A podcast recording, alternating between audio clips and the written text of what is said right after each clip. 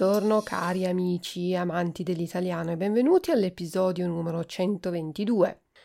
Una donna in piedi tiene con una mano la testa di un uomo grande e corpulento, sdraiato su un letto, e nell'altra mano ha una lunga spada e con grande forza taglia la testa all'uomo. Schizzi di sangue bagnano il letto e sporcano il petto della donna.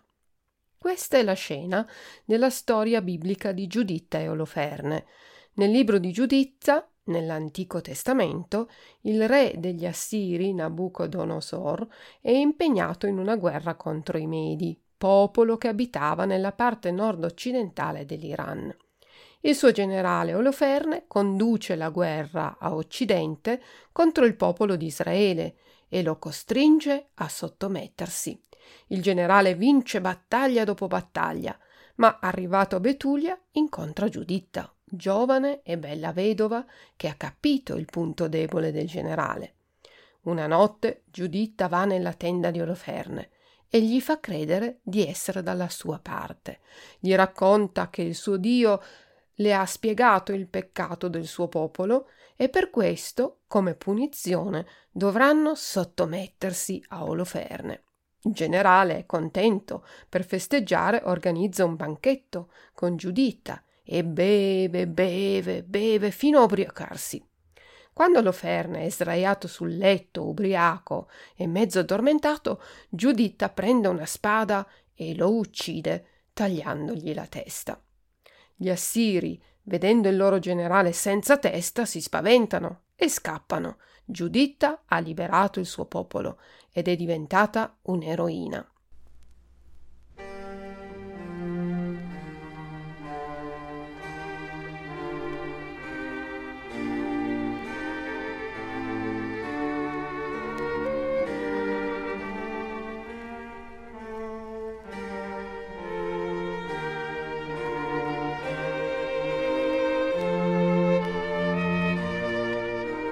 Questa è la scena più rappresentata nell'arte. Ci sono dipinti di Caravaggio, Rubens, Rembrandt, ma noi oggi parliamo di quello di una donna, Artemisia Gentileschi, una femminista ante litteram, cioè la prima femminista della storia forse, e adesso vi spiego perché. Artemisia Gentileschi nasce a Roma l'8 luglio del 1593 da Prudenzia Montoni e Orazio Gentileschi, un bravo pittore di Pisa che si era trasferito a Roma per lavoro. Roma, infatti, negli anni della Riforma cattolica è il centro artistico più grande. Tante chiese vengono costruite e quelle vecchie vengono ridipinte. Così tanti artisti vengono chiamati a lavorare nella città, come anche il padre di Artemisia, che si trasferisce con la moglie e i suoi sei figli. Quando Artemisia ha 12 anni, la mamma muore e lei deve occuparsi della casa e dei suoi fratelli più piccoli. Cresce però nell'ambiente del padre pittore e il suo talento non tarda a farsi vedere. Il padre le insegna a mescolare i colori, le tecniche di, bittu- di pittura. Forse Artemisia incontra Caravaggio, chi lo sa. Siamo in un tempo in cui le donne non possono fare molto. Anche Artemisia deve restare a casa, viene istruita dal padre. Forse Caravaggio lo incontra proprio a casa sua, o forse è solo stata ispirata dalle sue opere, soprattutto dai dipinti della Cappella Contarelli con il ciclo di San Matteo.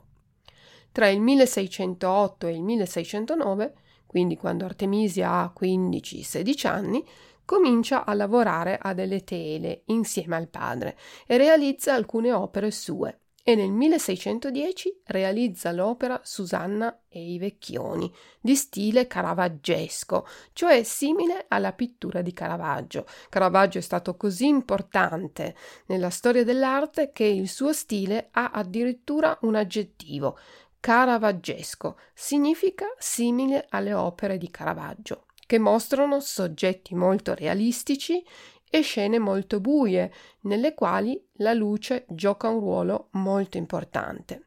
Anche qui si tratta di un episodio biblico dell'Antico Testamento.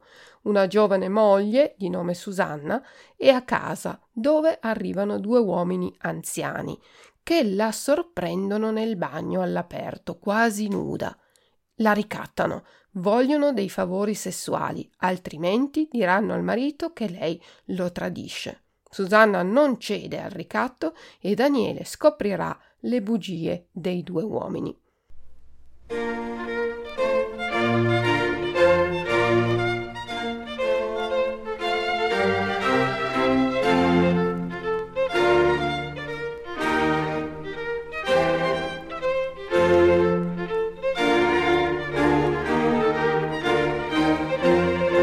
Artemisia viene influenzata dal naturalismo di Caravaggio, dalla scuola bolognese di Annibale Carracci, nel modo in cui Susanna si gira. L'avvitamento del corpo è un virtuosismo per far vedere la bravura dell'artista ed è di stile manierista. Ci sono alcuni particolari che fanno pensare ad un aiuto del padre che voleva far vedere la bravura della figlia e infatti con questo quadro Artemisia entra ufficialmente nel mondo dell'arte. Oggi il quadro si trova nel castello di Weissenstein a Pommersfelden, nella collezione Graf von Schönborn. Qualche critico vede nel tema di Susanna i Vecchioni un tema personale, biografico della pittrice. Il padre, convinto della bravura della figlia, decide di affidarla ad un pittore che lui conosce bene per insegnarle la tecnica della prospettiva. Il pittore in questione si chiama Agostino Tassi, pittore di grande talento, ma con un carattere difficile, tanto che era conosciuto come l'avventuriero Hochstapler o lo smargiasso Angeber. Ha avuto a che fare diverse volte con la giustizia, è stato addirittura mandante di alcuni omicidi, ma Orazio lo stima e si fida di lui, così lo fa venire a casa per dare lezioni alla figlia. Quando Orazio non è a casa, Agostino violenta Artemisia con la complicità di Cosimo Cuorli, che era il segretario dell'organo finanziario della Chiesa, e con la complicità di una vicina di casa che doveva prendersi cura di Artemisia in assenza del padre. A quei tempi gli uomini che violentavano le ragazze potevano rimediare sposandole. Pensate, le ragazze non solo subivano violenza, stupro, ma cioè Vergewaltigung, ma dovevano anche sposare il loro stupratore o violentatore Vergewaltiger. In alcune parti dell'Italia questa abitudine c'era ancora fino agli anni 70, pensate un po'. Agostino Tassi promette allora ad Artemisia di sposarla e lei deve continuare a vederlo, pensando poi di regolarizzare la sua posizione sposandolo. Nel 1612 però Artemisia scopre che Agostino è già sposato e Orazio sporge denuncia contro il collega Anzeige. Denuncia. Si fa un processo che sarà difficilissimo. Immaginatevi in quegli anni cosa contavano le donne. Il processo influenza sia la vita professionale della ragazza, ma anche quella privata. Si tenta di metterla in cattiva luce, di rovinare il buon nome della famiglia. Ci sono testimoni falsi che dicono bugie per aiutare l'uomo Agostino. Artemisia deve sottoporsi a diverse visite ginecologiche, anche morbose, ci sono interrogatori sotto tortura e per accertare che la ragazza sta dicendo la verità, la torturano. La tortura scelta per lei è quella della Sibilla, che consiste nel legare i pollici delle mani e per mezzo di un randello, Knüppel, si stringono sempre di più fino a schiacciare del tutto le dita. Per una pittrice è la tortura forse peggiore, perché rischia di perdere le dita e non poter più dipingere. Ma Artemisia resiste, vuole vedere riconosciuti i suoi diritti e non cede, non ritratta la sua deposizione. Quando le guardie le stanno per legare i pollici, Artemisia si rivolge ad Agostino e gli dice Questo è l'anello che mi dai e queste sono le promesse. Pensate che dure parole. Artemisia nella sua deposizione descriverà la scena dello stupro, della violenza, con parole tremende. Pensate, siamo nel 1612 e qui cito le parole del processo. Artemisia dice: Serrò la camera a chiave e dopo serrata mi buttò su la sponda del letto, dandomi con una mano sul petto, mi mise un ginocchio fra le cosce ch'io non potessi serrarle, e alzatomi li panni, che ci fece grandissima fatica per alzarmeli, mi mise una mano con un fazzoletto alla gola e alla bocca, a ciò non gridassi, e le mani, quali prima mi teneva con l'altra mano, mi le lasciò, avendo esso prima messo tutti e due gli ginocchi tra le mie gambe ed appuntendomi il membro alla natura cominciò a spingere e lo mise dentro e gli sgraffignai il viso e gli strappai i capelli ed avanti che lo mettesse dentro anco gli detti una stretta al membro che gli ne levai anco un pezzo di carne. Pensate, descrive proprio la scena senza censure, quello che è veramente successo. Alla fine Agostino Tassi viene condannato. Ha però un'opzione, o passare cinque anni in prigione o andare in esilio. Secondo voi cosa sceglie il Tassi? È esatto, l'esilio, e visto che ha un sacco di clienti potenti che lo vogliono a Roma e lo aiutano, lui non se ne andrà mai dalla città, quindi non pagherà mai per il delitto commesso. Artemisia invece ha la reputazione rovinata. In tanti credono agli amici di Agostino e la chiamano una zoccola, cioè una prostituta, che va a letto con tutti. Vengono anche composti molti sonetti che deridono la donna. Artemisia deve andare via. Il giorno dopo la fine del processo sposa un uomo scelto per lei dal padre, Pier Antonio Stiattesi, un pittore di livello modesto che è conosciuto più che per i suoi lavori per il fatto che viva di espedienti, sich durchschlagen, vivere di espedienti. Il 29 novembre del 1612 le nozze vengono celebrate nella chiesa di Santo Spirito in Sassia a Roma e a 19 anni va con il marito a Firenze. L'inizio a Firenze non è facile per Artemisia, ma qui può lasciarsi alle spalle un passato difficile e anche un padre oppressivo. Il periodo in cui la pittrice vive a Firenze sarà un periodo di successo. Il Granduca di Toscana, Cosimo II, si interessa, oltre che di politica, anche di poesia, musica, pittura. Artemisia entra a corte e comincia ad avere una rete di relazioni con le persone più colte e dotte della città. Tra i suoi amici c'è Galileo Galilei, Michelangelo Buonarroti, il giovane, nipote del famoso artista. Michelangelo il giovane le procura committenti e la pittrice ne rimane influenzata professionalmente e lo ritiene, come dice lei, il mio compare, paten onkel. Michelangelo le commissiona l'opera Le allegoria dell'inclinazione, per cui le paga ben 34 fiorini. Il quadro rappresenta una donna nuda che tiene in mano una bussola compass. La donna è sopra delle nuvole una piccola stella brilla in fronte alla donna e i capelli, pettinati in una elaborata acconciatura, sembrano voler ribellarsi. L'inclinazione, Neigung, significa sia posizione inclinata, ma anche avere un particolare talento. Il nipote di Michelangelo le chiede di rappresentare tutte le capacità artistiche del divino Michelangelo e Artemisia rappresenta una donna nuda molto conturbante, aufregend, tanto che il suo committente chiederà a un altro pittore di coprire le nudità con un panno. Alcuni critici dicono che Artemisia abbia ritratto se stessa.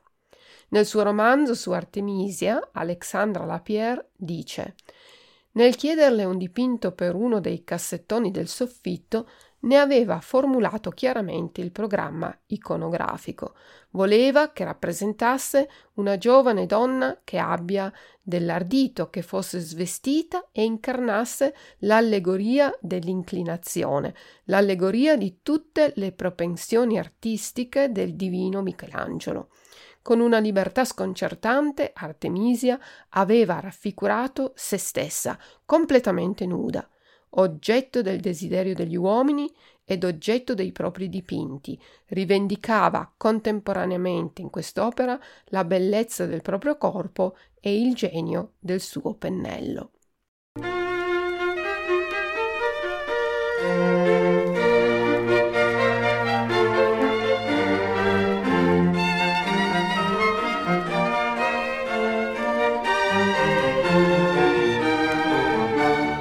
Il 19 luglio del 1616 viene ammessa all'Accademia delle Arti del Disegno, prima donna a far parte di un'importantissima e pregevole istituzione artistica. Il periodo in cui Artemisia vive a Firenze è molto proficuo e di successo per il suo lavoro. La sua vita privata invece è un po' meno felice. Il suo non è un matrimonio d'amore, è un matrimonio di interesse. Nonostante tutto, ha quattro figli con il marito Giovanni Battista, Cristofano, Prudenzia e Elisabella. Il marito però fa un mucchio di debiti e la situazione finanziaria della famiglia è in pericolo, tanto che Artemisia scrive una lettera a Galileo Galilei chiedendogli di aiutarla ad avere il compenso per un quadro che aveva fatto per Cosimo II de' Medici che non aveva ancora pagato.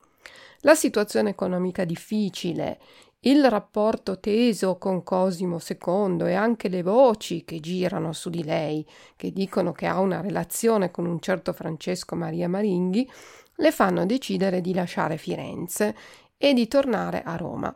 Si trasferisce con tutta la famiglia e qui dipinge l'opera Ritratto di Gonfaloniere.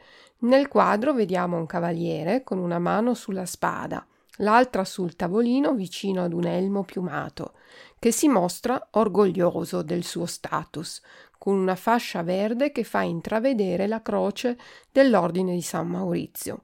Lo stile è caravaggesco, con i materiali delle stoffe, del metallo e il gioco di luci e di ombre. Anche nella città eterna, ormai Artemisia è considerata un'artista affermata e adesso può uscire. Non è più oppressa dal padre che la teneva chiusa in casa quando era ragazzina. Esce, ammira l'arte della città, fa amicizie con molti artisti. Dipinge la Giuditta con la sua ancella, oggi a Detroit.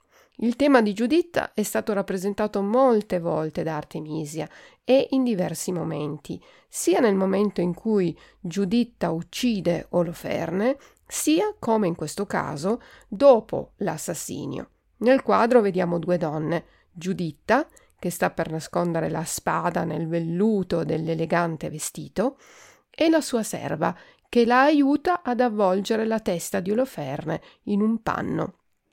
In tutti i suoi quadri su questo tema Artemisia dipinge due donne, la rappresentazione della solidarietà femminile ed alcuni critici ci hanno visto anche una denuncia, solidarietà che Artemisia non ha avuto nel momento dello stupro, della violenza, quando la vicina di casa avrebbe dovuto proteggerla e invece addirittura ha aiutato gli uomini a violentarla.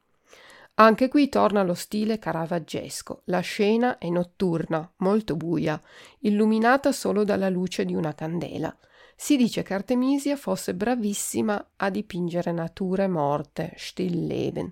E qui possiamo notare alcuni particolari, come l'impugnatura della spada, finemente lavorata, e il guanto di Oloferne. A Firenze la pittrice aveva realizzato lo stesso soggetto che oggi si trova nella Galleria Palatina di Palazzo Pitti a Firenze.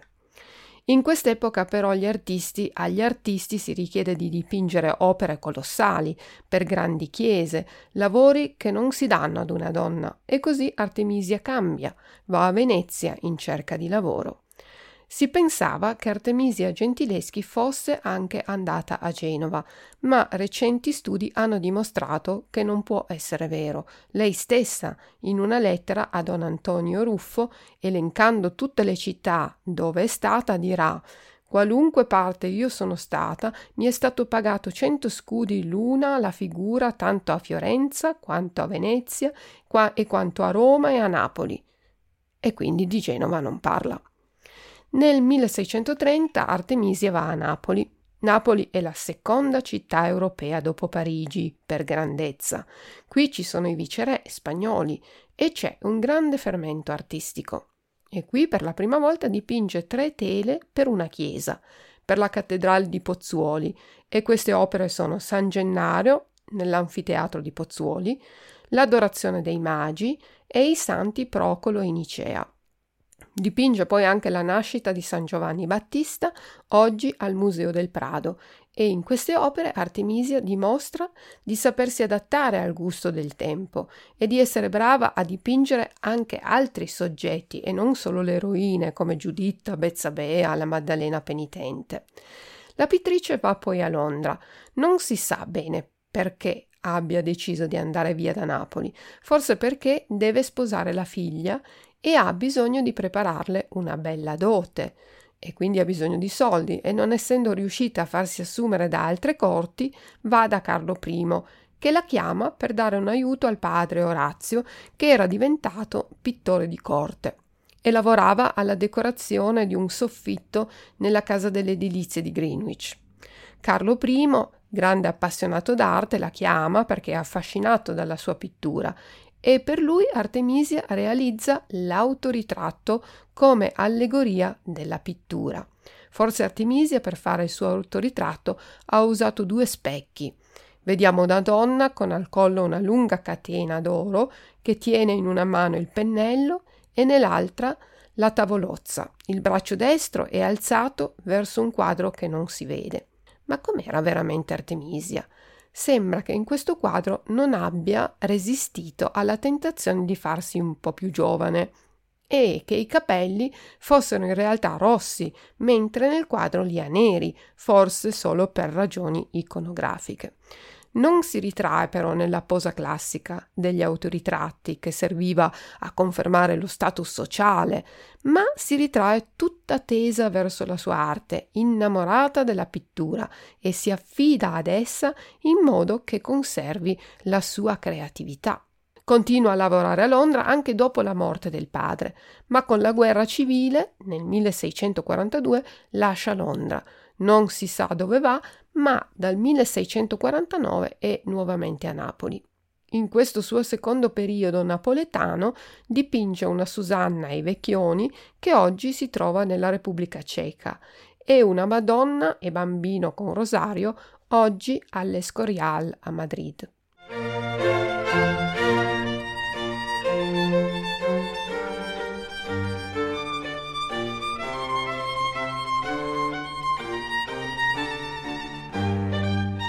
Continua a lavorare almeno fino al 1654, ma nel 1656 muore durante la terribile epidemia di peste.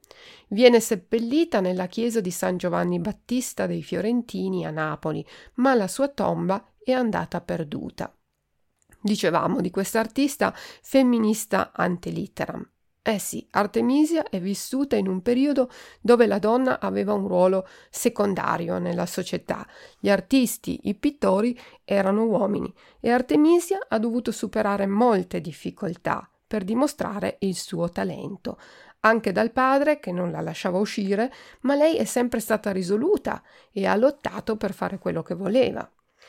La sua vicenda personale, poi, quando è stata stuprata, l'ha segnata profondamente e ha anche influenzato molto lo stile della sua arte. Il tema ricorrente dei suoi quadri sono eroine bibliche che si ribellano senza pes- pensare al pericolo che corrono e con un desiderio di vendetta. Vincono il nemico e si affermano nella società. Questa sua storia di violenza però ha portato molti critici ad interessarsi solo alla sua vicenda personale, senza dare merito alla sua arte e per molti anni Artemisia Gentileschi è stata dimenticata e da molti critici anche non menzionata. Nel 1916 il critico e storico d'arte Roberto Longhi pubblica un articolo in cui parla di Artemisia non come donna, ma come artista, al pari dei suoi colleghi uomini. Cito l'articolo. L'unica donna in Italia che abbia mai saputo che cosa sia pittura e colore e impasto e simili essenzialità. Molti critici del Novecento hanno cominciato a riconoscere le sue capacità e Judith Walkerman ha detto Oggi basta fare il nome di Artemisia Gentileschi per evocare una pittura drammatica, popolata da energiche figure femminili rappresentate in modo diretto e intransigente e che si rapporta e si integra con gli eventi della vita dell'artista. Si sono fatte anche mostre negli anni 70, 90 e più di recente una mostra del 2017 dal titolo Artemisia Gentileschi e il suo tempo. Secondo le parole di Almanzi e di Germaine Greer, una delle più importanti femministe del XX secolo, che descrivono Artemisia così: un pittore di talento come la Gentileschi non può limitarsi a un messaggio ideologico, come spesso imprudentemente accade in quanti la ritengono esclusivamente la grande pittrice della guerra dei, tra i sessi.